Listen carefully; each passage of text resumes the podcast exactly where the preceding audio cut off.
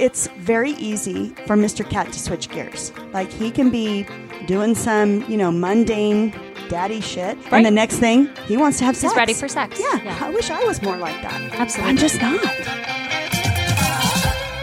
Welcome to Two Hot Wives. A podcast where two friends in open marriages explore the exciting world of unconventional sex.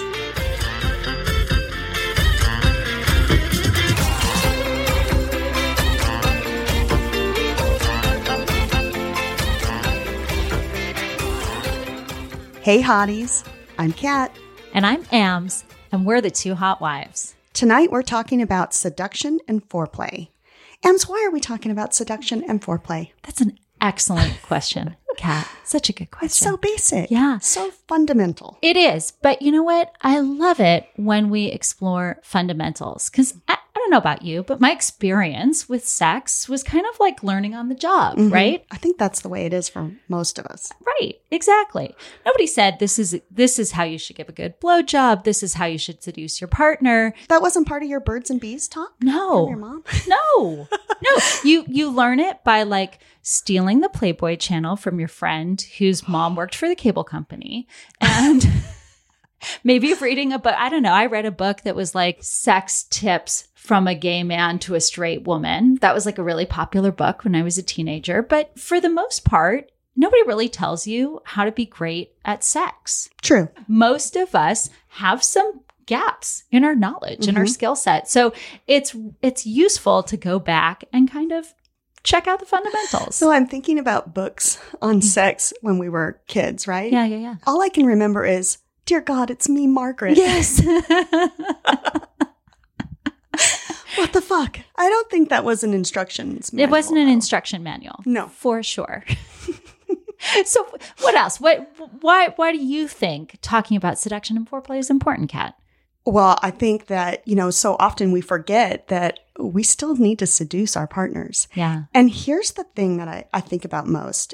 Haven't we all been out with our girlfriends where someone's complaining about their husband? Yeah. He never does this. He never does that. He never just brings me flowers or, you know, whatever it might be that they want. And I feel like we can't always wait for our partners to do all the things that we want. They Yeah. can't read our minds. And so sometimes we have to take control of the situation and just put on the sexy lingerie, make sure the kids are out of the house or do whatever you have to do to make something special for them. Cause I always find when I do something, I get it back Sure. tenfold, right? Sure. So if we want our guys to be romantic and sweet and seduce us, Right. When's the last time we seduced them? right? It's a good point. It's a very good point. All right. But before we really get into the episode, do we have any current events that we need to? We do. Yeah. Well, I think at this very moment, we are on a plane to desire. That's okay, I don't mean right Not now. right, not right now. We're like hiding in the airplane bathroom recording. it's like a whole new mile high club recording in the airplane bathroom. No, we are not recording in the Girls, get out of there. But by the time this episode launches, we will be on our way to Desire RM, RM. in Cancun, Mexico. Yeah. I am so excited. I'm really excited too. So, if you happen to be in Cancun this week, We'll be there soon. yeah, come come find us by the pool. We'll be topless. What else? What else? Oh, when we get back, we are hosting a meet and greet in Nashville on August 6th. Mhm. I think 6:30 we talked Yeah, about. Yep. Yeah. So if you are in the Nashville area on August 6th, check out our website. We have all the information about upcoming events. You can find out the details to see the two hot wives live. Okay, okay. That's enough current events. Kat, what are we drinking tonight? Well, tonight we are drinking the peach bourbon spritzer. Yes. Yeah. So, like cherries, peaches are in season. That's right. right? And they are delicious. So I muddled some peaches with a little bit of honey simple syrup, some bourbon, some club soda. It's yummy. It's summery. It's such a classic combination and Mhm. the peaches really were delicious. I'll put the whole recipe on our social media pages and on the website. So I know a lot of our listeners are out there going, Why did you do a peach cocktail for the anal episode? I know. And I thought of it after, yeah, right? yeah. I was like, damn it, M's. I should have used peaches. That would have been perfect. Yeah. That's all right. It's not the better late than never. And this is a delicious cocktail. It's yummy. And with our cocktails, we need some hot tails.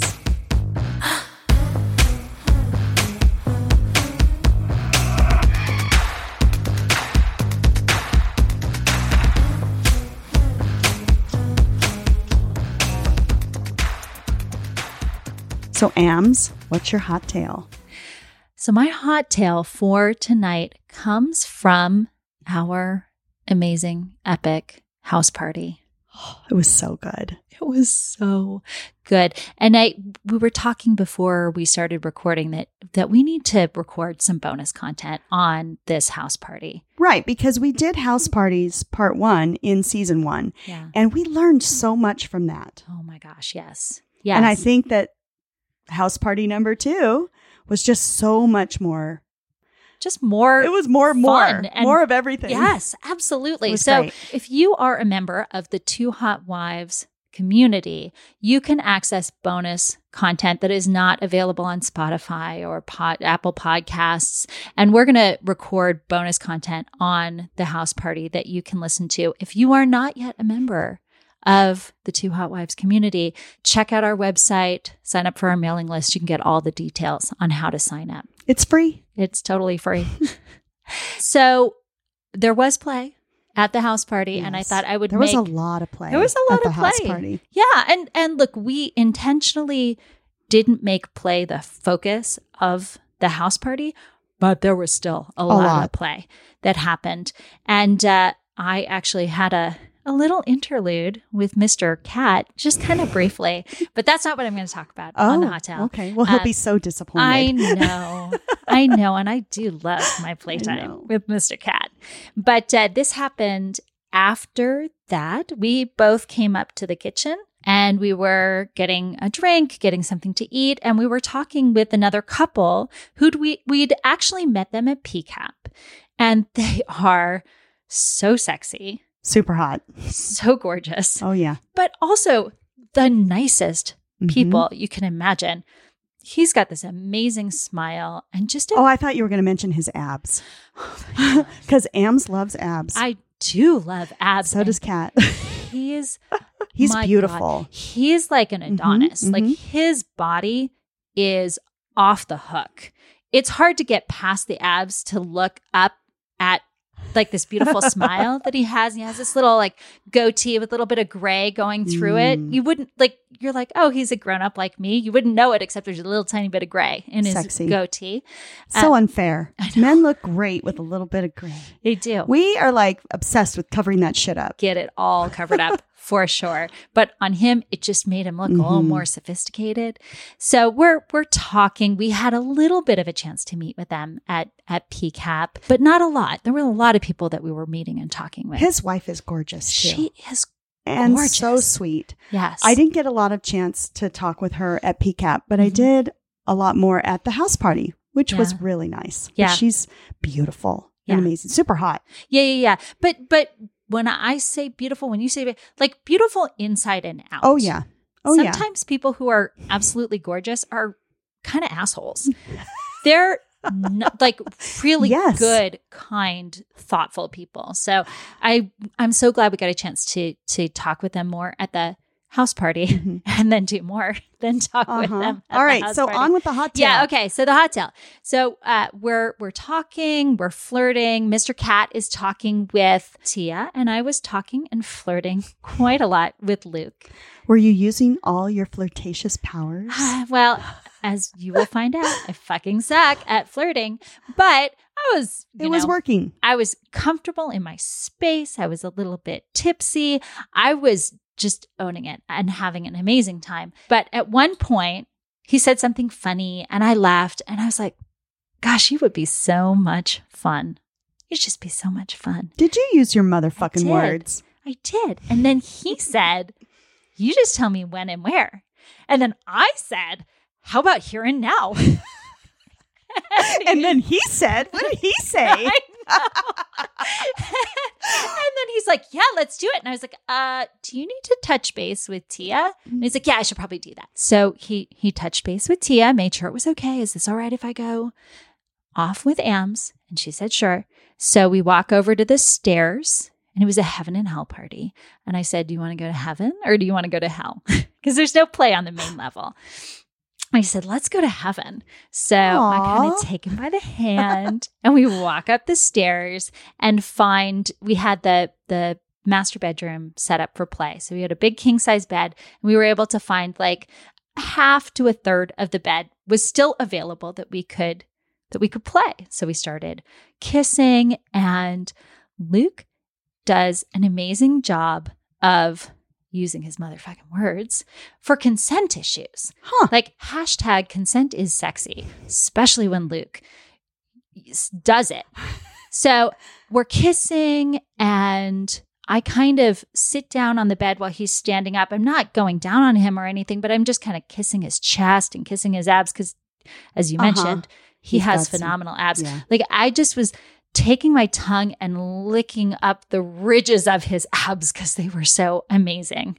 I wanted to lick them and I did. Damn, I I think we should video some of this sometimes. That's that's That's that a whole different thing. Never mind. Okay, I'm sorry. I'm sorry. I went there. Does porn. No, she doesn't. No, No, I no, do she not does do not. porn. No, no, no, do not do porn. no. But he kind of was playing with my hair and he said, Is it okay if I pull your hair? I was like, Yes, it's okay if you pull my hair. So he kind of, he didn't pull hard, but he kind of, you know, grabbed a, the, the Mhm. back of my neck and my hair and just gave it just the tiniest little tug. And it was amazing. And uh, so I went down on him for a while and then he wanted to reciprocate. And he's like, Can I turn you around and come at you from behind? Wait, what did he mean? What- he he instead of like going down on me with me lying on the bed, he wanted me to flip around on my hands and knees so that he could Toss your salad? well just Isn't it called yeah that? yeah but like just everything just like Ooh. you know and I his attitude was phenomenal in that he was casual about everything but not like blase you know it was like right. it's like, can I can I go down on you from behind? And I was like, yeah, sure. Like, but it wasn't like a big deal. It wasn't like, ooh, this is so nasty and naughty. I was like, can I do this? This is this cool? And I just loved. He was confident. He was chill about it. It was all sexy and awesome. And anything that he asked, I would have done. Like, I would have done anything if he had just asked me to do it. So Ooh. Yeah. So I, I maybe it's good he didn't know that. Answer. I know. but now you do know, Luke. Oh no. Uh oh. um, so so he did he did that for a while, and it wasn't you know sometimes if a guy is rimming, he's like focused con- on that area because it's so naughty and dirty. He was just all over the place. He's just enthusiastically using his tongue everywhere, and it was really turning me on. And he did that for a while, and then I kind of turned around. And he's like, Is it okay if I grab a condom? I'm like, Yes, please. Uh, yes, fuck the rest of the foreplay. Let's get to the sex. Because I was very turned on at that point. I'm so jealous. It was really amazing. Where was I? You were downstairs What chatting the in the kitchen. You were you were having lovely conversations in the kitchen, but yeah, okay. if All right. yeah. Mhm. So so yeah, so he put a condom on and he entered me and he we did all sorts of different positions and I was just enjoying it so much. At, one point I was just like, "Oh my god, you're fucking me so good." And it wasn't like dirty talk. I was just excited. I was just I just had to say it You I just was couldn't help so yourself. Excited, and I was like, "My party is awesome, and I'm getting fucked by this beautiful man." It was great. It was amazing, and and then I wanted to orgasm, and I don't usually orgasm from penetrative sex Mhm. alone. So I said, "Hey, do you mind if I grab a toy, and then you can kind of come at me from behind?" Like we were both standing up on the side of the bed, and he was leaning me over the bed, and I just wanted a toy to kind of Mhm. get over Get the edge there. And it was my house and it was you know, know where the i knew where toys the are. toys were and so I, I went and i grabbed a toy and we kept doing what we were doing and then i came really hard and i was like oh this is amazing let's cuddle and i don't like to cuddle but he was so Wait. cute You do not cuddle. i don't cuddle but he made me he was so fucking hot he made me want to cuddle Okay, okay. cool. so we like like short, right? Because there's Yeah, a party going yeah. on. So we well, and really, you don't like to cuddle. I really don't like to cuddle. We're going to keep this short, but we, we we need to cuddle. that's right. I That's need, right. I need to Get come over here and down- cuddle with me quickly. I, I, I needed to come down a little bit and I didn't want him to be like, get the fuck out of my bedroom. I really Uh-huh. wanted to cuddle with Yeah. him. So, Yeah. so just for a minute, like we were just sitting there for a minute and then Tia came in and, and I think he wanted to kind of get the party started again with Tia. And he's like, oh, you know, you guys should kiss. And we kissed a little bit, but I was done. Yeah. Right. I was done. You I came, came. I think you said you came super hard. that's right. I came super hard. Yeah, I was after done that, you need, you know, some time. Yeah. Yeah. So maybe another time. I would totally play with the the two of them. They are Mhm. a really did I mention they're super fucking hot? super fucking Yeah. hot. So that was like oh my gosh, the most amazing play date. I want to, I, I- want to come with you. Oh, yeah. I don't know. There could be some kind of ex- interesting episode there. Oh, yeah. We'll make it happen. I don't know. We'll make it happen. It but but oh, amazing. Amazing. Mm. He's phenomenal in the sack. and uh yeah, that was my hot tail. It's still like, oh, just thinking tell. about it still can tell. turns me Watching you tell the story, your eyes are like huge. Yeah. No, you're super excited. You can tell. Why do you think I'm so jealous? Oh, where's Woo. Mr. Ams? All right. I need a break. Stunt cock.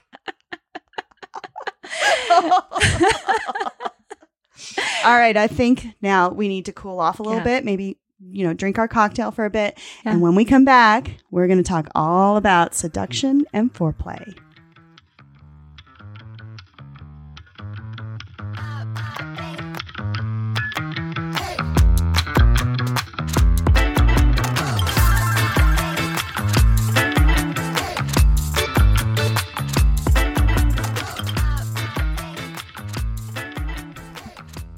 We're back. Tonight we are talking about the ultimate guide to seduction and foreplay. Actually, more specifically, we're talking about the book, The Ultimate Guide to Seduction and Foreplay. Yes. So, The Ultimate Guide to Seduction and Foreplay is a book authored by Dr. Jess O'Reilly and Marla Stewart. It's a fantastic sort of sex self help book. Mm-hmm. And, Tat, what do you think of when you think seduction and foreplay? You're like, that's a fucking awful question. Why the fuck did you so ask me that? So huge. Uh, so many things.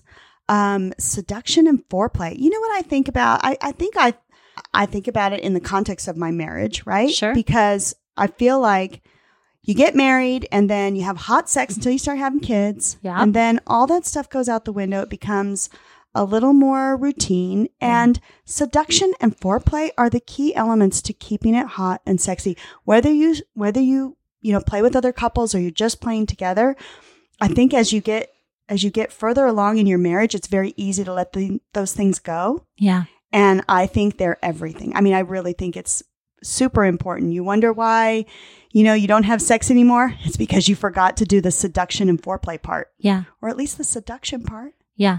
And to me, like, don't come to me at eight o'clock at night and say, baby, let's get busy when we haven't spoken in that sexy way all day. Yeah.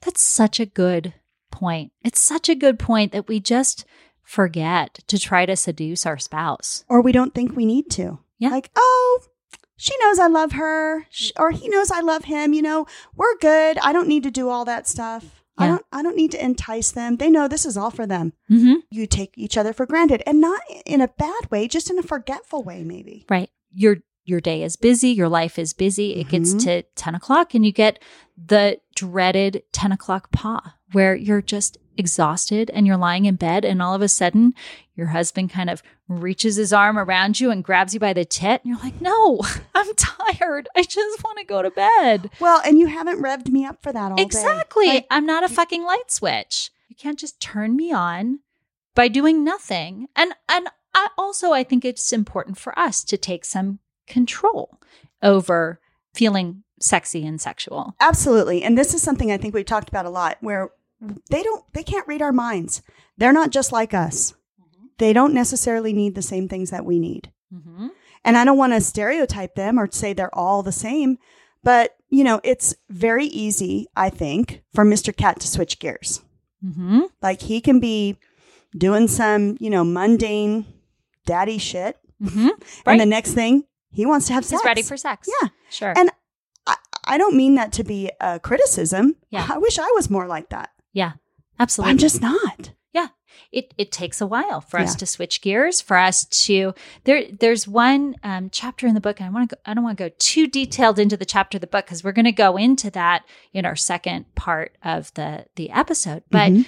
it, it, it was talking about seduction rituals and sort of what are the steps that you can take to switch gears from being a, a mom or an employee or a daughter or whatever into being a lover right Well, and I think this takes it a, a step further because I think in previous episodes, we were talking about how do we get ourselves in the mood, right? Mhm, mhm. But I think this seduction and foreplay is more about the partnership, right? Yeah. How do I get you in the mood and how do you get me in the mood? Mhm. And the biggest part of that is the communication. I need to tell you how to get me in the mood. Sure. You need to tell me how to get you in the mood. Right. Absolutely. So communication is a huge part of, of Everything. seduction and and of foreplay. Right. As you get Yeah. to the point of actually um, touching each other, engaging in sex play, you that you shouldn't stop talking, which is where I get really tight-lipped is when we start actually having sex, and then I have a Mm. real tough time using my words in that context. So, um, you know, the other thing I, I liked about this book, and I really wanted to explore it more,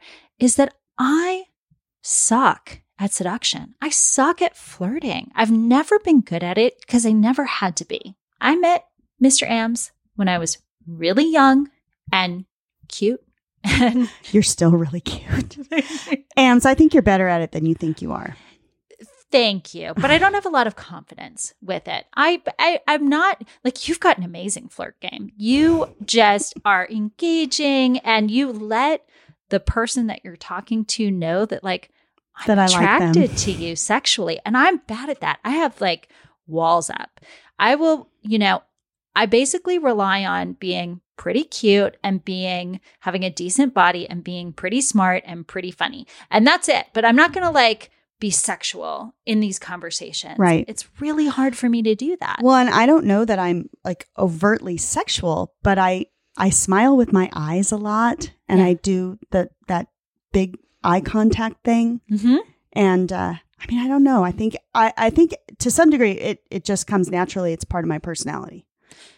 So I don't know Yeah. exactly what it is that I'm doing, but like I, I don't I'm not propositioning or I'm not saying No. super sexual things. No. I'm just smiling and but people know like, hey, I she's interested in me. And guys deserve that Yeah. too, right? Well, there are little things like, you know, the touching on the arm or the, Yeah. you know, the little like nonverbal things that, just convey yeah. that you're I like you. interested. Yeah. Yeah. And I I'm it's well, first of all, it's hard to let down those barriers if if you happen to be a non-monogamous couple and so you're meeting new people for the first time, it's hard to let down those barriers of monogamy where you are not allowed to flirt with Right. someone else's husband. That's going to cause all sorts of problems. So getting beyond that is tough, but I think even flirting with Mr. Ams, I don't I don't think I give him enough of that energy like throughout the day. So I Mhm. felt like there was an opportunity for growth there in our own relationship to Sure. just, you know, and and there's a section about eroticizing daily interactions which immediately made me think about you. cause that's my thing. That's your thing. Yeah. Well, and I have to say, it's not just my thing. It's, it's Mr. Kat's thing. Sure. So we've set up all of these little things that we do that really work for Mhm. us. Mhm. Mr. Kat gets up awfully early. He'll go do his exercise thing. He'll go for a run. He'll do his thing. And then like in the last 15 minutes when he's like in the shower, I know he's getting ready f- to, to get ready and go. I'll hop up and make him coffee. Mhm.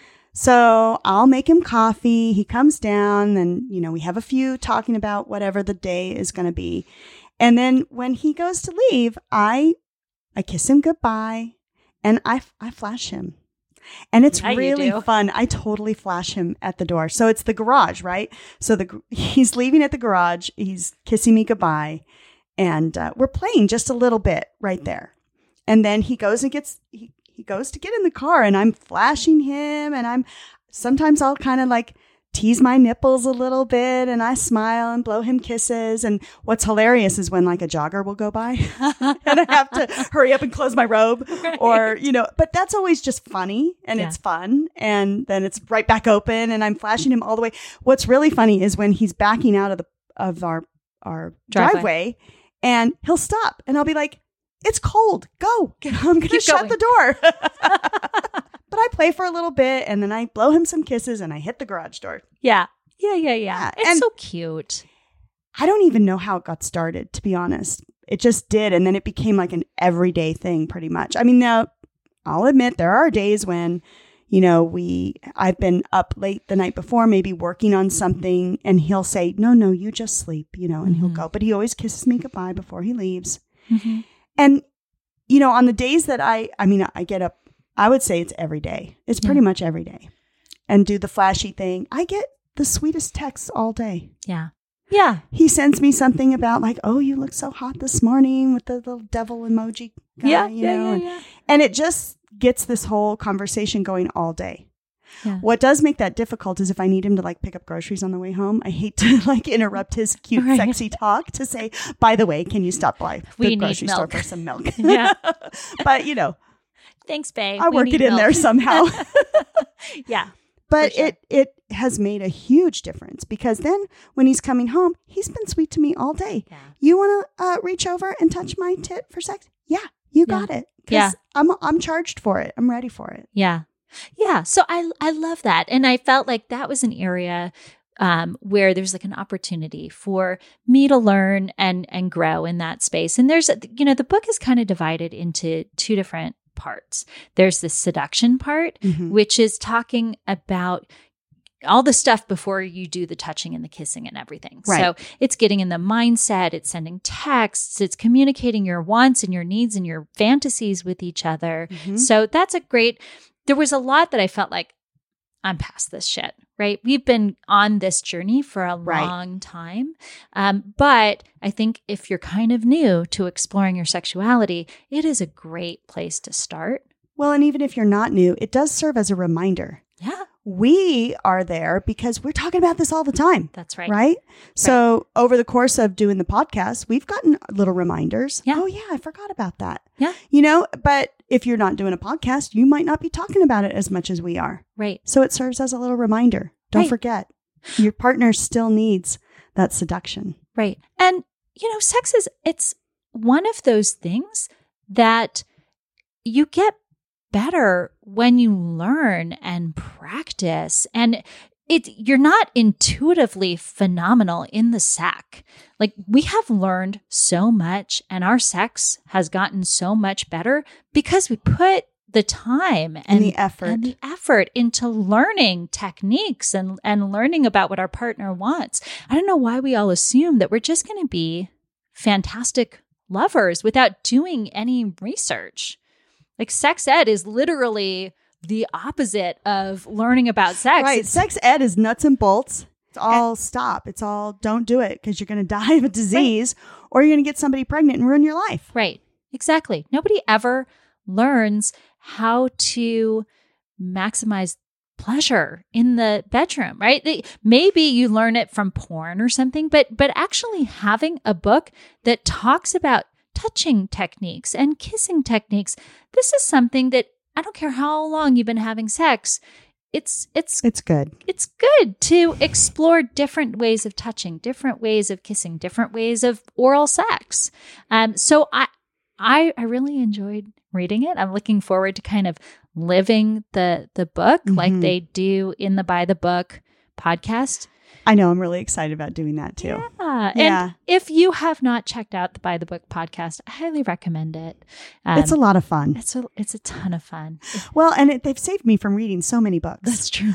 I'm not sure the self help authors like love the, Oh, the no, book they then. I'd be like, I don't need to read their book. I just got the download from Jolenta and Kristen. So, Right.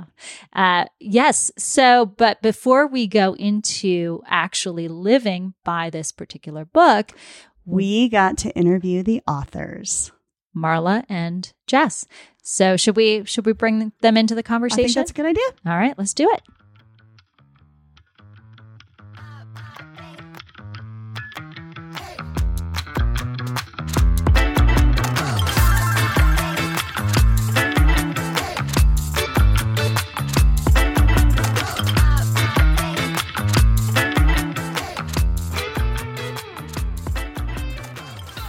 And we are back with Jessica O'Reilly and Marla Stewart, authors of The Ultimate Guide to Seduction and Foreplay. Ladies, welcome. Thanks so much. Thank you so much for having me. I'm excited to be here to talk to you today. Yeah, we're very excited to have you. I love the book. Yeah. I'm super excited. It was great. It was so actionable, right? Yeah. It was really, you know, step by step, how do you put some of these thoughts into practice? A lot of great. practical things that we can do and a lot of good questions. You know, getting together with your partner and going back and forth through the questions is great. I love it. Absolutely. So I have a question for you. When it comes to flirting, seduction, and sex, confidence seems to be a real challenge. What what would you recommend to someone to try to help boost their confidence? Marla, you want to answer that one? So, when it comes to building up someone's sexual confidence, you really have to think about affirming those things that were negative about you. So, the first thing is identifying the flaws that you have. Once you identify flaws that you have, then you'll be able to change them if you'd like to change them, of course. So when we work on ourselves and we think about how to work on ourselves, that is going to lead us into building up our sexual confidence. So one of the ways that I say that, and that's in the book, is uh, having affirmations. So thinking about the affirmations, you would basically name what kind of affirmations you want and you would repeat those several times and basically get those in your head over and over and over again. So repeating them in front of the mirror and that basically retrains your brain. Can you give an example of uh, what a person might perceive as a flaw that they could turn into an affirmation and sort of retrain their brain? Absolutely. So thinking about like if someone was a shy person or did not like to talk in bed, right? So you could say like, well, I'm really shy, I'm really quiet during sex, and I'm I'm not really sure what to say. You can say, well, okay, you're shy what's the positive thing about being shy is the first thing. So recognizing what the positives are about that negative or that flaw is going to help you see it that it's not such a bad thing. So the positive thing about being shy is that it can, you know, be alluring to people. It attracts extroverts. Anything. Or even if we're thinking about, oh, I'm shy in bed or I don't like to talk in bed, the the positive thing about that is I'm internally self-reflecting or I'm self-aware. That's the positive thing about, you know, being quiet in the bedroom. Then you want to know what the counter aspect to it is. So what the opposite of that being shy is. Well, shy is I'm a, a great dirty talker in bed. I'm not shy. Right. So uh, well, we always want to put things in affirming language. So you'd be like, I'm a great dirty talker. So you would say, like, oh, I am very self aware and I'm a great dirty talker. So those are two different affirmations that you're saying. And when you repeat those to yourself over and over and over again, you start to believe well that you're self-aware, but you'll also start to believe that, hey, I can dirty talk. Yeah. And, and so you're repeating that over and over again. And I say, you know, repeat it two to three times a day out loud in front of a mirror. And soon enough, you'll actually start to feel it. So it's sort of like, you know, it's like how you see a song you know, it's like you repeat a song over and over again, you remember it. And even when you're not around that song, you still remember it or you still do those things. So, yeah, it's just sort of a, a, a mnemonic method of, of helping you to become a better and more sexually confident person. Great. So you're actually suggesting you you do an affirmation on the thing that you are good at, the the being self-aware, and also an affirmation on the thing you're working on, so that as you say it over time, you start to believe it.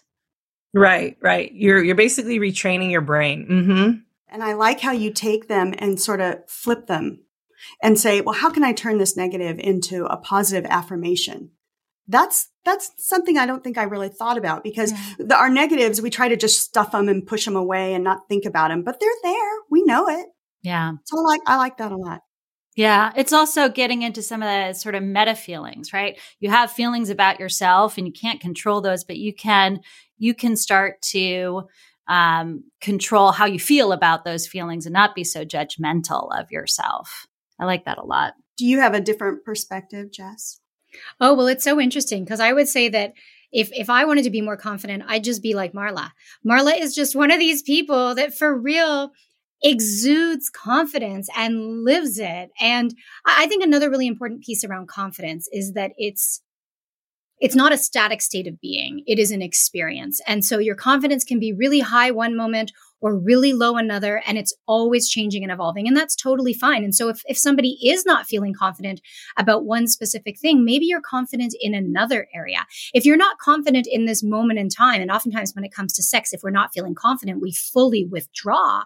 We don't need to because you can be totally lacking confidence right this moment and then change the way you think or change the way you behave or ask for reassurance or look for affirmation and all of a sudden you can start to feel that confidence and that's something we really explore in the book are these feelings of what do i need to feel in order to get in the mood? What do I need to feel in order to have a hot experience? What do I need to feel in order to share a fantasy and open up? So I think, uh, you know, confidence is at the core, but so is just this huge range of experiences and emotions. Mm-hmm. Yeah.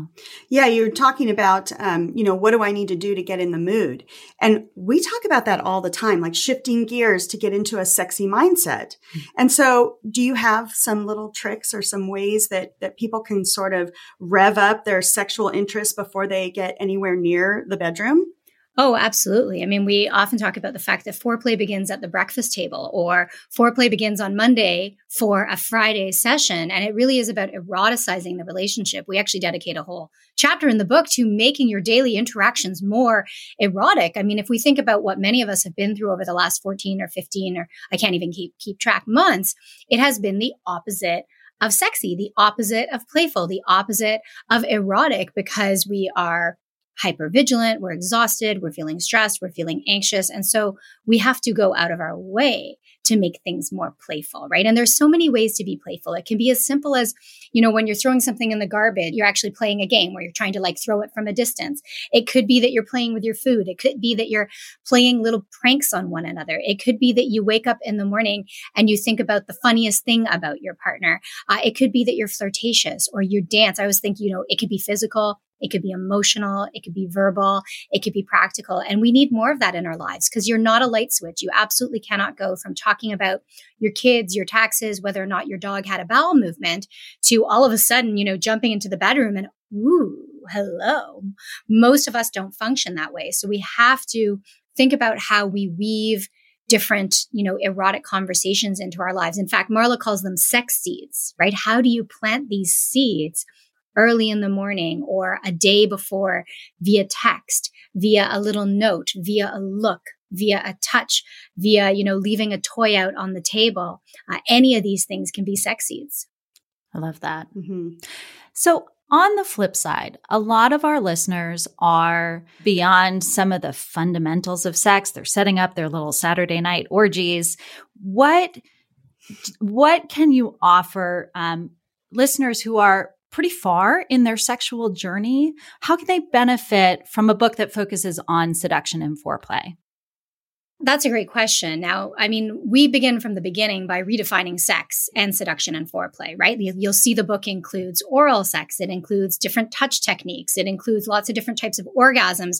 And I think when people think of seduction, we kind of erroneously think about it as some sort of pickup piece, right? Just what you do before you get to the sex. But seduction and foreplay and sex and orgasm can all be one in the same. And so that's something we're trying to sort of redefine. And then what I really think the book brings to the table are these hundreds of prompts and considerations and conversation starters. And even if you've had sex 10,000 times, even if you had multiple partners, oftentimes you haven't thought about your sexual values or you haven't thought about your core erotic feeling or your elevated erotic feeling. And so that's what we're trying to get people to do is dig a little deeper and really put in some thought. So for example, we give you a seduction interview so that you have a, an idea of when to initiate sex, right? Just to, to talk to your partner. What are the best and worst times? When do you like to have it? What time of day do you like to have it? Are you okay with being woken up?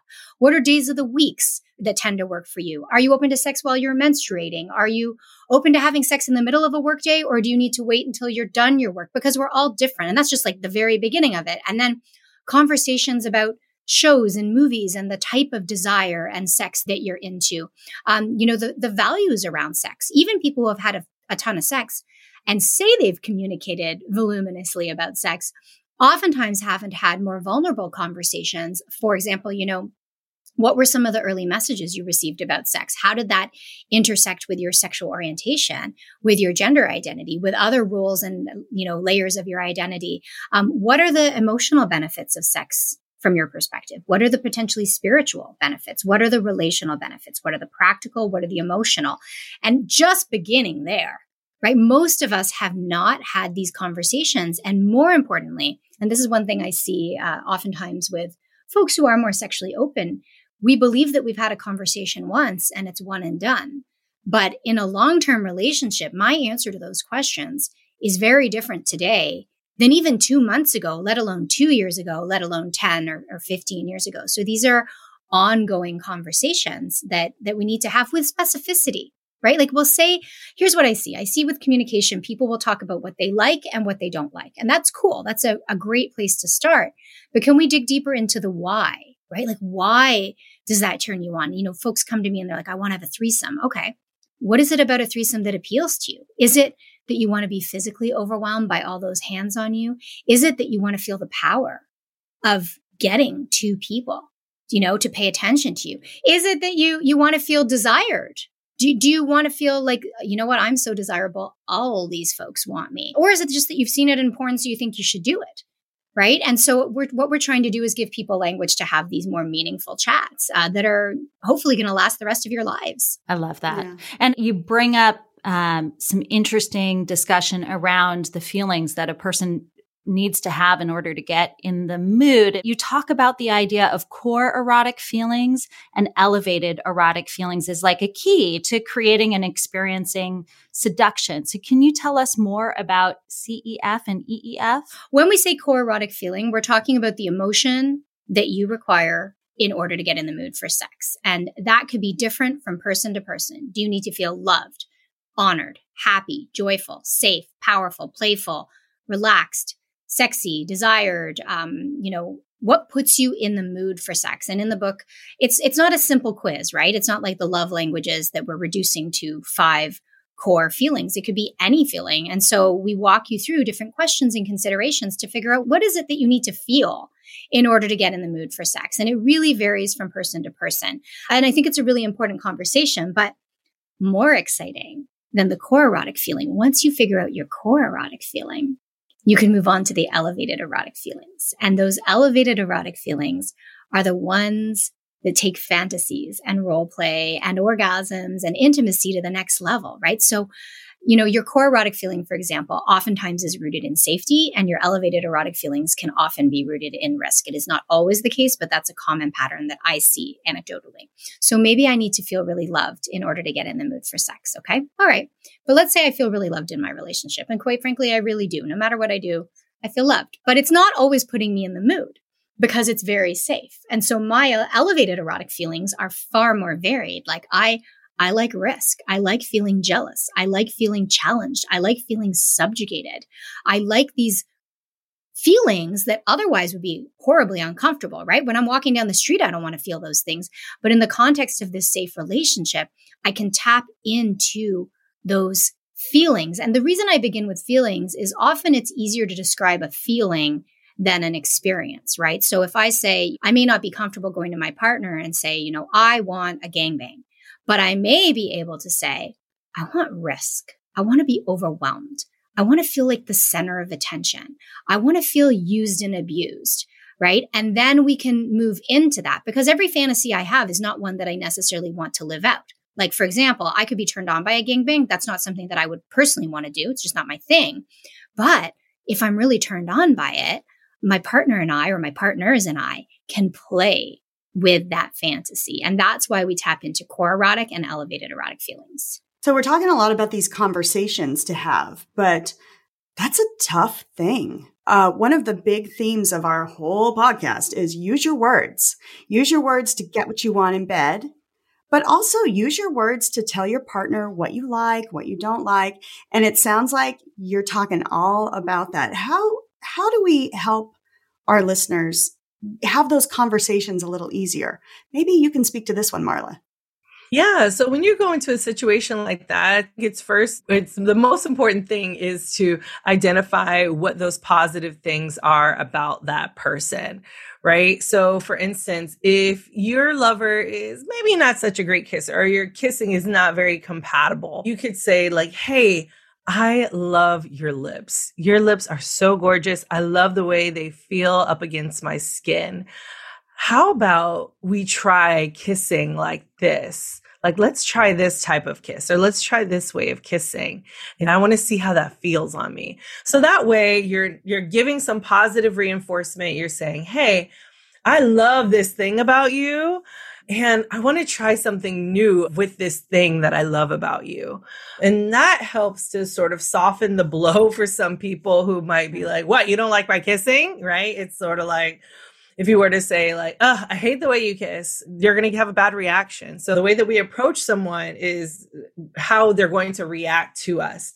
So if we come at them very kind considerate we tell them hey what we love about them and then we tell them hey this is what i want to change or this is what i want to improve on it's going to get a much much better reaction. Can we go to dirty talk for just a minute? Because I I suck at it. I, I, it makes me feel super self conscious. I feel like I need to take cues from porn stars and like stick it in me, do it harder. and it's just, it doesn't feel authentic to me. But you guys go into the idea that dirty talk does not have to be what it sounds like in porn. So can you speak more to how you can talk dirty in bed uh, and not feel super self conscious about it? Yeah, we talk about the fact that dirty talk is a bit of a misnomer because dirty talk can be sweet, it can be loving, it can be raw, it can be edgy, it can be funny, whatever your style. So it really is about communicating. And we know we have a wealth of data saying that if you talk about sex, sex is hotter. And if you talk about sex during sex, it can also be hotter. And so we walk you through different types of dirty talk. So your dirty talk can be really focused on, and this is actually really interesting, I think, for lifestyle people, because sometimes we're in the mood for kind of something that feels very monogamous. And then sometimes we're more in the mood for something more open. And I'd love to see some more research on this because I hear from people who love being a part of the lifestyle and, and find it the hottest thing. But at times they're really put off by it too.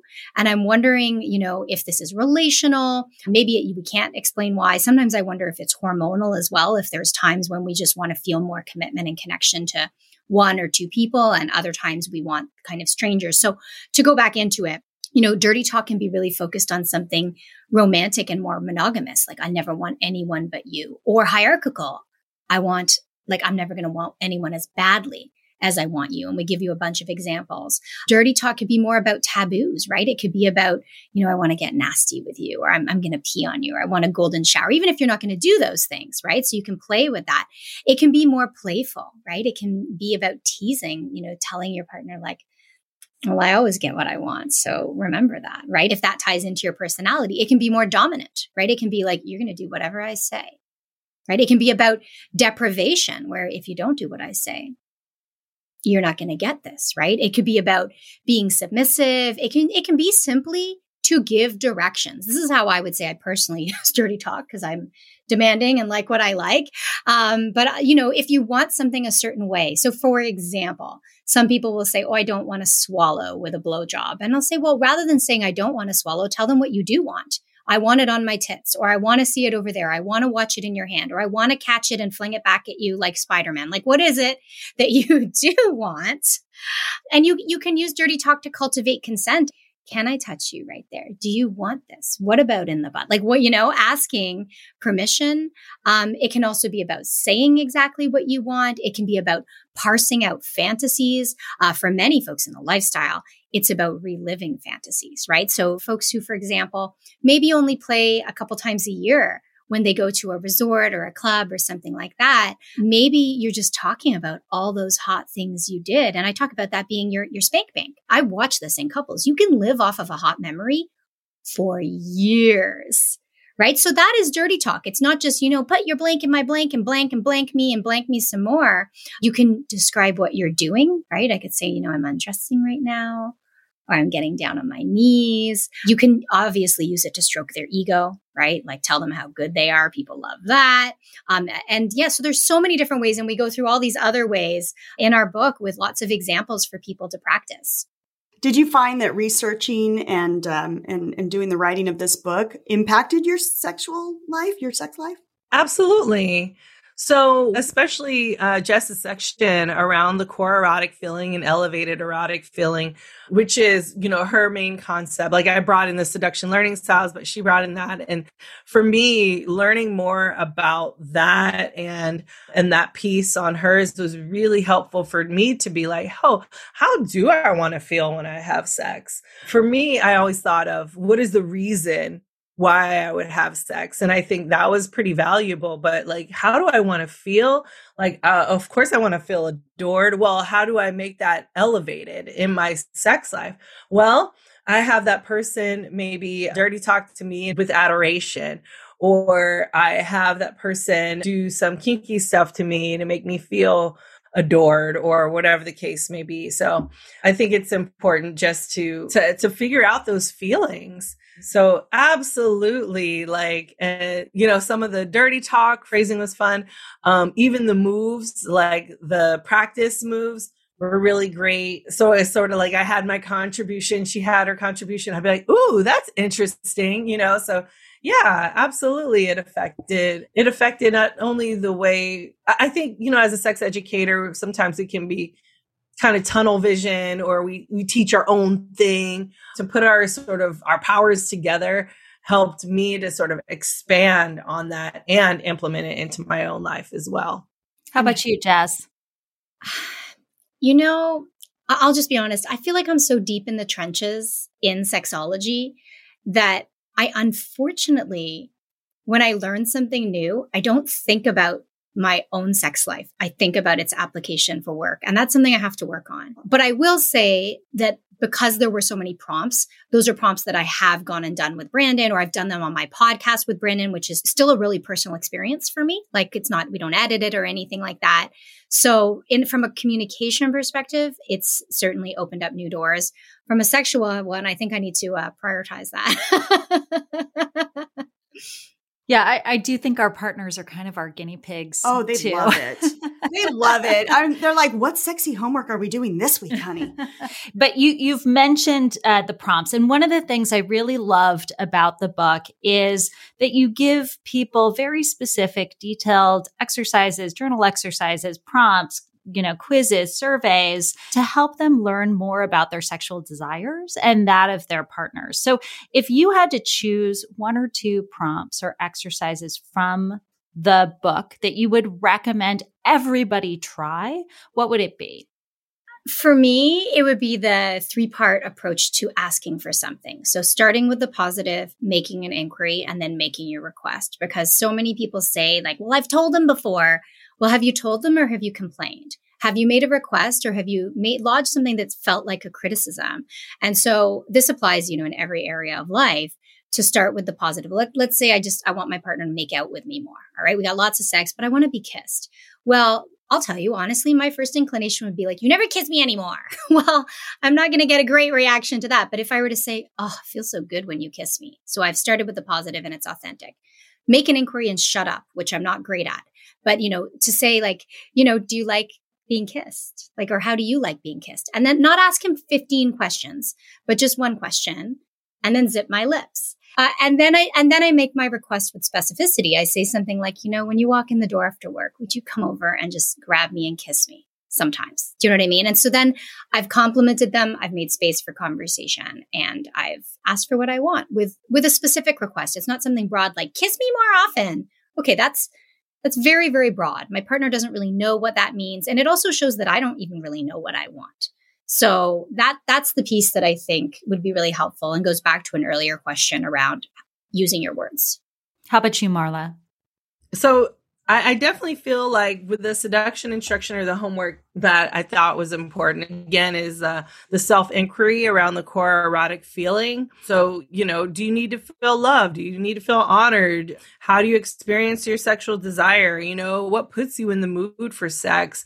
How do you want to feel? How do you tend to feel? How do you want to feel? When does sex feel appealing? So, listing those I think is super, super helpful. The exercises for that. And then I also think the seduction interview is great, like the lover's inquiry seduction interview. So, thinking about like how to approach your lover. When is the best time to initiate contact? When is the worst time to initiate sexual contact? You know, are there days of the week that you like to have sex or don't like to have sex? Do you like to be woken up for sex? You know, like, are you open to having consensual, non consent sex? Like, are you open just to having sex? Uh, are you open to quickies? Are you open to all sorts of things? So, thinking about like, when you would like to have sex, don't like to have sex. I think those things are important because some people they might not voice that or they might even not even think about it.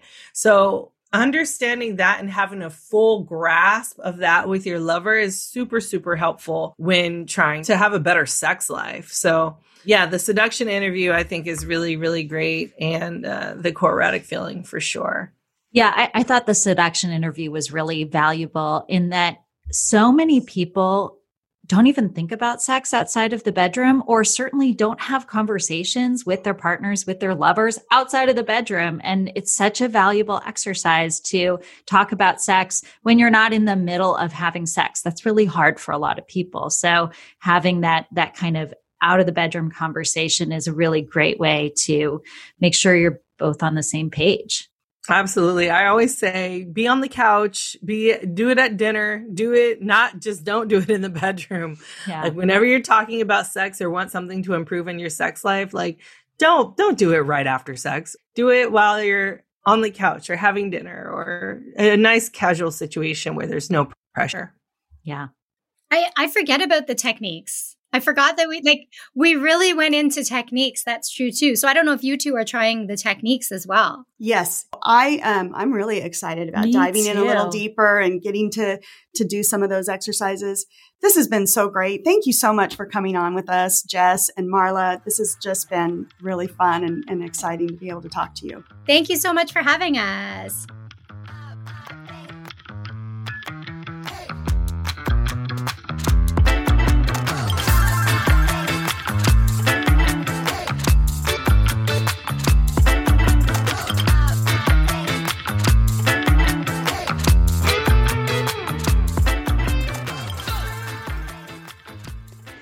And we're back.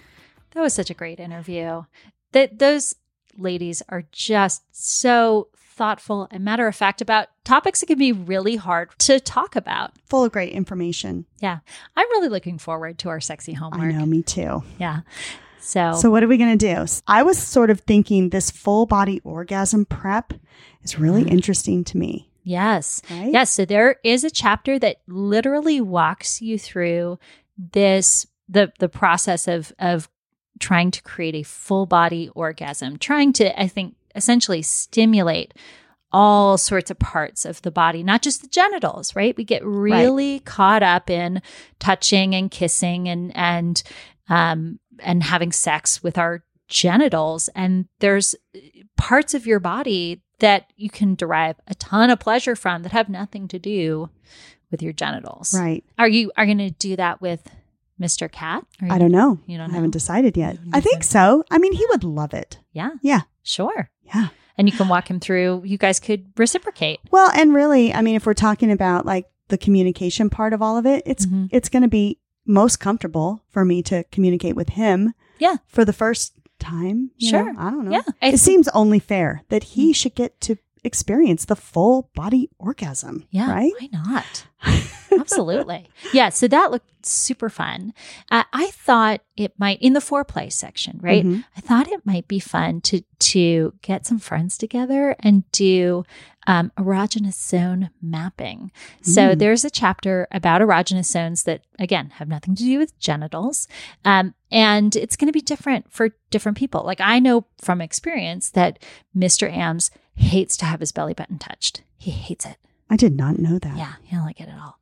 So, but for some people, it can be a total erogenous zone, and it there's like some nerve endings from that area that kind of go down into Mhm. the the bladder, the urethra, and kind of into the pelvic area. So, I think for some people, it's a big turn on. But I thought. You know, we could go through the sections that the book talks about as potential erogenous zones, things like the nape of the neck or the top of the collarbone or like the area um, of your lip between your lip and your nose which has a a, a name that i can't remember fulcrum i, I, I can't remember the name the sweaty was. part. yeah it does get a little sweaty um, but just you know we could uh, we could kind of go through touching each other in different ways and see like what are our personal erogenous zones I like it. yeah, I thought that'd be fun.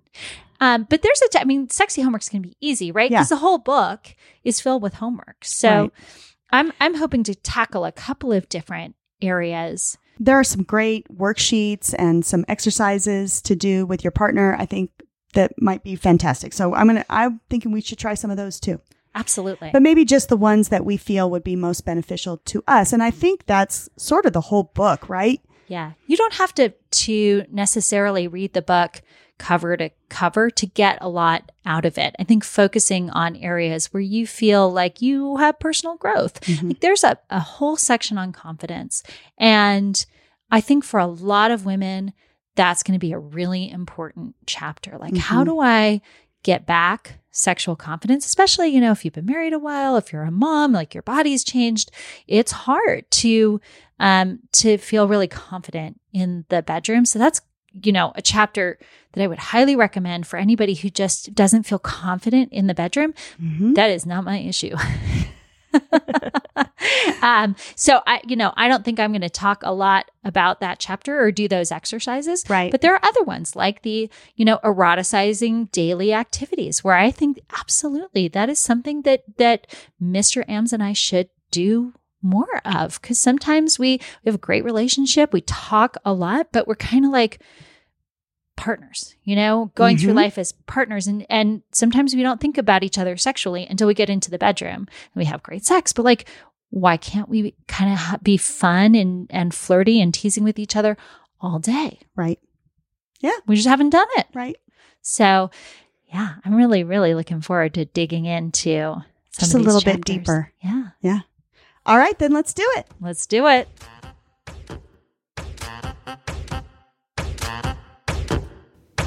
So that's our show. Thanks for swinging by. And don't forget, you deserve great sex. Now go get some.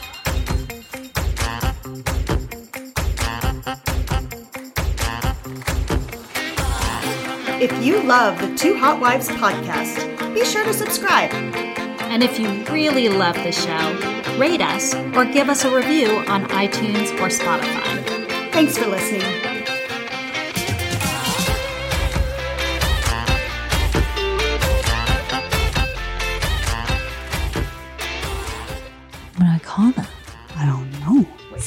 L and a T. Okay.